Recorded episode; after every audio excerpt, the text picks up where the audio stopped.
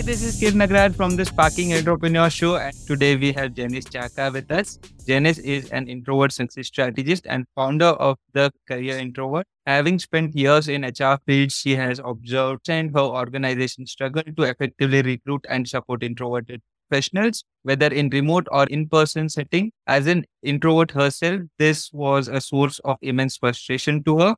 She had has to dedicate her years and then decided to dedicate her years to conducting workshops for introvert, equipping them with the strategies to navigate through extroverted company cultures. So, first off, Janice, welcome to the show. Thank you. It's great to be here. Okay, so excited to know more about your life first. So, let's begin into what got you started into coaching, apart from what I have said. So, one of the key things actually was I, this is a while ago now, I used to work remotely for a very large tech company. And because of this, I used to travel. This was before, this is like eight, ten years ago before it became hip to work from home. And I was traveling a lot in Southeast Asia and I attended a workshop. And what I realized was with those that I was talking to, I did a meetup for introverts and I had 50 people turn up we didn't have space in the location because I thought maybe 10 people would turn up because I was just doing it for fun. And mm. 40 people came and we took over this venue. It was a small bakery. They were very grateful because everyone bought food. Mm-hmm. it was unexpected. And it made me realize that there was a huge need because a lot of the Southeast Asian communities and culture is more introvert leaning, but they are working for large American, which tend to be extrovert leaning type organizations. And there was a huge need for them to have community to talk about their issues, to talk about what was going on, and to try and figure out a way to navigate the culture because they were good at their jobs. They just didn't feel comfortable where they were and didn't feel that they were being listened or acknowledged and were being passed up for promotions in their organizations. And so from that, I ended up creating like a workshop that was called Networking for Introverts. And I toured around Southeast Asia and the UK actually at that time. And I think I did two in the US as well. And so that kind of helped propel sort of the work that I do now, along with the fact that I got asked to speak at a conference in Spain called Seven and Seven. And we were talking about, we had a lot of people come up to me and were asking about, we have water coolers in like our offices and introverts never went to the water coolers. We're now trying to recreate it on Slack or Teams. Why aren't people, uh, why aren't introverts going there now? Like, if they didn't go in the office, why do you assume they're going to do that in the non office? They just want to come in, do their work and go home. Like the water coolers like the extraneous, oh, I have to talk to people thing when I could be getting my work done on leave on time.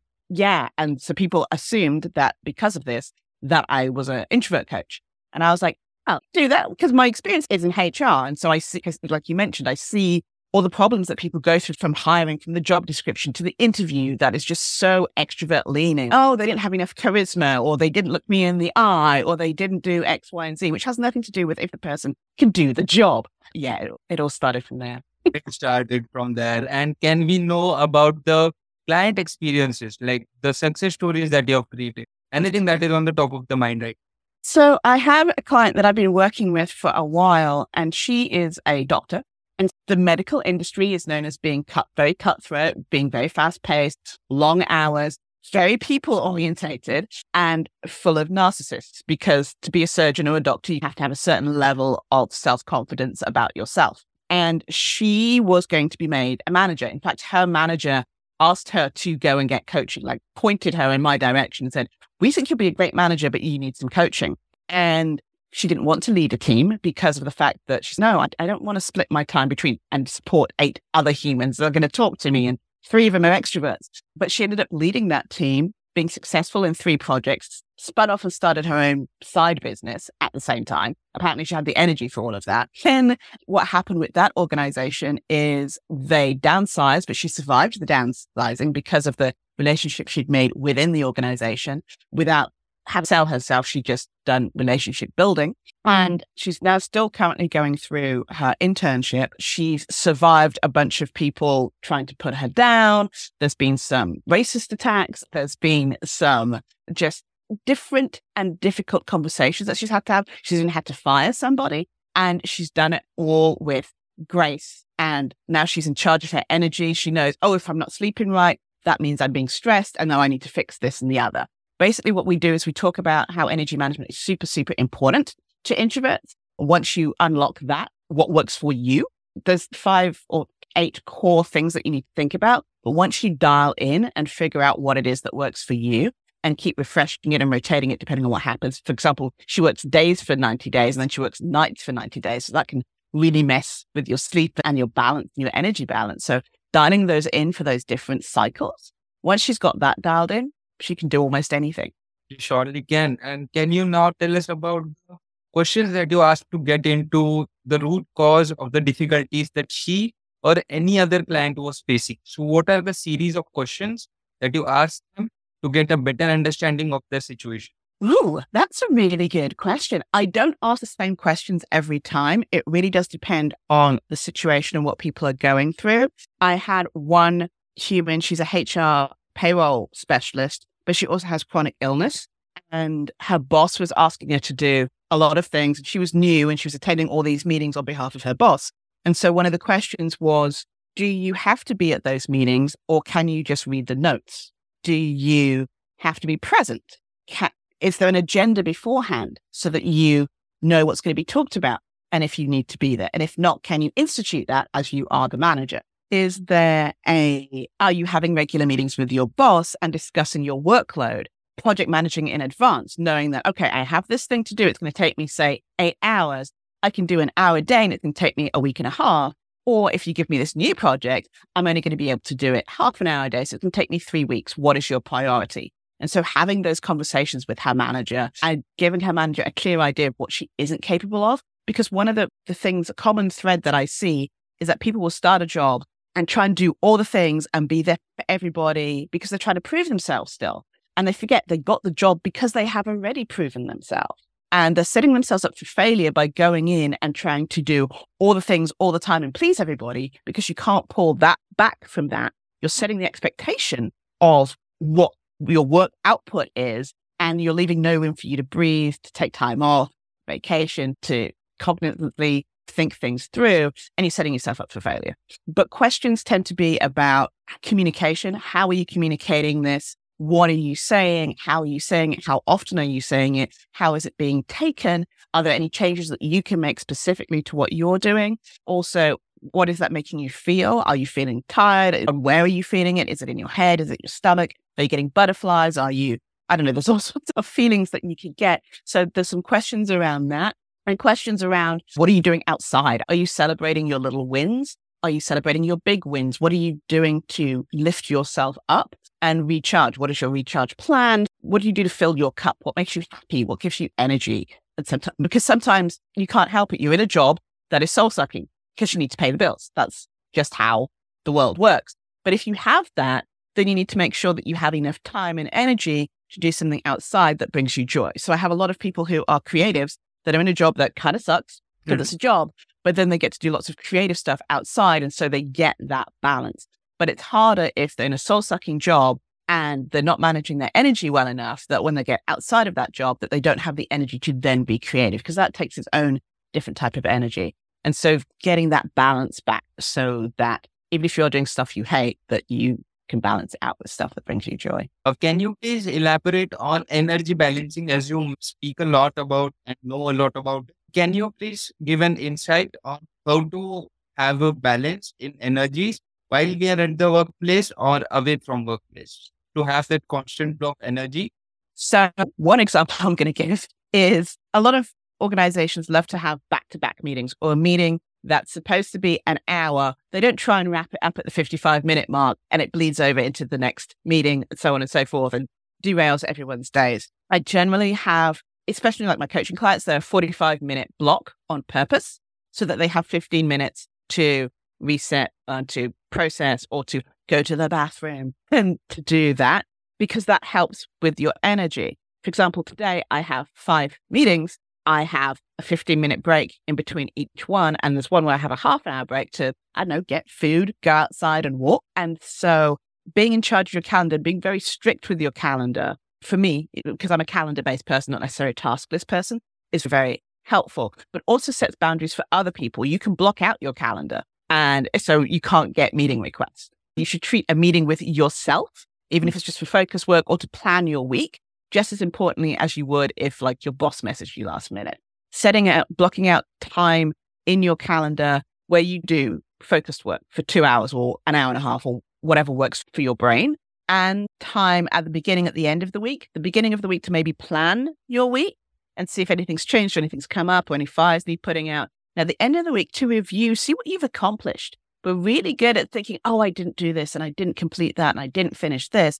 And that's negative and draggy. And if you look back and, oh, I, I did do this and I got more work done on this and I've, this happened, and you begin to recognize patterns. And so looking back and recognizing, oh, I work better at the day. I work better at night. Like I'm not a morning person. You will not catch me doing any meetings at 8 a.m. in the morning. I've learned this over time. Once you know that, then, or you will explain to the person, okay, I will do this meeting at 8 a.m. because you're special or whatever it is, but do not expect me to be at my best self. You set the expectations. And as far as the balance is concerned, like I mentioned, I've got back to back meetings today, but with 15 minute breaks. But tomorrow, no meetings, not talking to anybody, unless it's like a friend on the phone, like I actually want to but I will make sure that I go out for a walk. I will make sure that I sit and read. I will make sure that I do something that helps me recharge. It could be baking. It could be like everyone has a different thing that they do. It could be crocheting. It could be coloring. Whatever it is that brings you joy, you need to find that balance and slot it into every day of your life. It needs to become a habit, just like brushing your teeth in the morning. It needs to be like, oh, I have a meeting. I need to make sure that I block out 15 minutes to stare at the wall and zone out or just process whatever you've been told or make your to do list. It doesn't have to be like, I'm going out to smell the daisies. You just need time to process all the stuff that you've been told or your task list or like your action plan or whatever it is that the meeting was about, or lament that meeting was a complete waste of time and maybe I shouldn't have it on my calendar moving forward. Having that time to review helps you go ahead and make better decisions moving forward. And also look at your, what I tell people, I do a yearly sort of planning meeting and normally, when you do a yearly planning meeting, so what big projects do you have? And what I say is, what vacation do you have planned? And if you don't have vacation planned, at least once a quarter, you need to make sure that you have two or three days, like a long weekend, if you don't have a lot of vacation time, that you are blocking out that no one's going to book for you. Or think of one thing that you really want to do. Maybe you want to go to Disneyland, or maybe you want to go to the beach. Maybe put that in your calendar now. Because there's nothing worse than getting to November and being like, oh, I really wanted to do that thing and I didn't find the time. No, put that in your calendar first, then put in all the work stuff or the project stuff or like the hobbies and stuff, but do you first. And that will help with the balance. But yeah, having a list of things that help you recharge quickly, things that help you recharge mediumly, and things that make you recharge if you've done a three day family event. like, what do you need to do after that? And having those lists maybe dotted around your office or your space or in a workbook or on your phone to remind you like, oh, hey, I could, I should do this thing because blah, blah, blah, blah, and put it in your calendar. Oh, after Thanksgiving here in the States, I get two days off because I'm just going to recharge and bake or watch TV, whatever it might be. So that's how you can get that balance and stop you being burnt out. Of course. And what do you suggest for introverts from the perspective of going into the introverted society and doing meetings with the people that they don't know? So that's a big thing for introverts. So how do you tell? How do you look at that? Meetings with people you don't know. Um, I don't know if it's a big thing for introverts because it's someone you don't know or because it's meetings. If it's eight people, that can be like frustrating. If it's just a one on one, it shouldn't be a big thing. It's a case of if you don't know the person, we have the internet. The internet can do it, but you can find out a lot of information about person. If it's like networking, I guess is one way you could be meeting a person that you don't know. Most networking events will have the list online somewhere or like attendees listed somewhere. And you can go and look and see the three people you want to talk to, look them up, try and find a common uh, non work related thing to talk about. I've had conversations about horses and traveling and chess and Formula One and the things that interest you that aren't necessarily super, super personal, but you can hold a conversation about people are more likely to remember you about that than, oh, yeah, I just met another accountant out of 50 accountants that I met. It makes it much easier to have a conversation because it's not necessarily work related. We are more than our work. It can lead on to work, but we are more than our work. And we're far more interesting if we talk about things that aren't necessarily work related. So that's something to keep in mind. Have three topics that you generally are happy to talk about that are universal, like food. Very few people will not talk to you about food. It can be good things or bad things, or like the closest restaurant, or like things you've done recently, or a funny story from way back when. But if you try and find like three topics that you're happy to talk about that aren't too personal, but you can ask people conversations, And the other thing is, a lot of the time, you don't have to do a lot of the talking. Just asking a question and not the, so what do you do question, but more like, how have you helped a person do what you do? Or how have you, like, elicit a, com- a conversation starter that lets someone talk about themselves. And then you'll find more things that you're interested in. It's much easier to follow the flow of the conversation instead of asking questions that are short or end in like a very short answer that don't give context and depth to an answer. Like, eh, what's a, a, good book that you've just read and why did you enjoy it? Or what did you hate about it? What do you know about the author? There's far more richness to that than, oh, what do you do? Are you an accountant? Okay. Who do you work with? Big five people. Okay. That's the problem with networking that I think introverts have. There's no depth of conversation there if you're just asking the same question and getting the same answer all the time. That's an opinion on it. Yeah, I get it. And the way to know a person outside of work is by asking questions out of work or telling them about the things that you do apart from work. Of course, Janice. So can you please tell us about the best ways of reaching out to you by now? So is it your website? Is it your email? Anything that can help us reach out? On LinkedIn, I'm the only Janice Chaka. To be fair, on the internet, I'm the only Janice Chaka. But LinkedIn's probably the best to start with, and then email. Those would be the best two ways to get hold of me. Yes, please tell us about Janice Chaka on LinkedIn. That is easy to find. About your email, please. So it's Janice at thecareerintrovert.com. Janice at thecareerintrovert.com. So do reach out, guys. That leads me to my final question for the day, Jen. What would be the action steps? What do you suggest the listener does after listening to this conversation? If you are someone who has that you finish work and you go home and all you want to do is zone out and you can't find the energy to do anything. It may be you are someone who is feeling a little overwhelmed at work. Maybe you are someone that has so much to give, is really good at their job, but are finding it hard to set boundaries. What I recommend is you take a note of your energy three times or four times throughout the day for a week, see where your energy is highest and lowest. And if there are any events at that time that coincide with you feeling low or high? Like, could you have low energy, but you look back at your calendar and you've had four back to back meetings? And if this is the case, after doing that audit for a week, see what tiny changes you can make to make sure that a repeat of that doesn't happen again. And then keep doing that on a regular basis to see how your energy might even out. That would be an action step that I would recommend. Thank you so much for sharing that, Janice. With that said, that was today's episode of the Sparking Entrepreneur Show. Janice, we are so grateful for you being on the show and giving us a great time. Thank you. It's been fun. Thanks for the questions. They were really good. Thank you so much again. And I am your host, Kiran Agrawal, signing off. You guys take care. Bye, guys.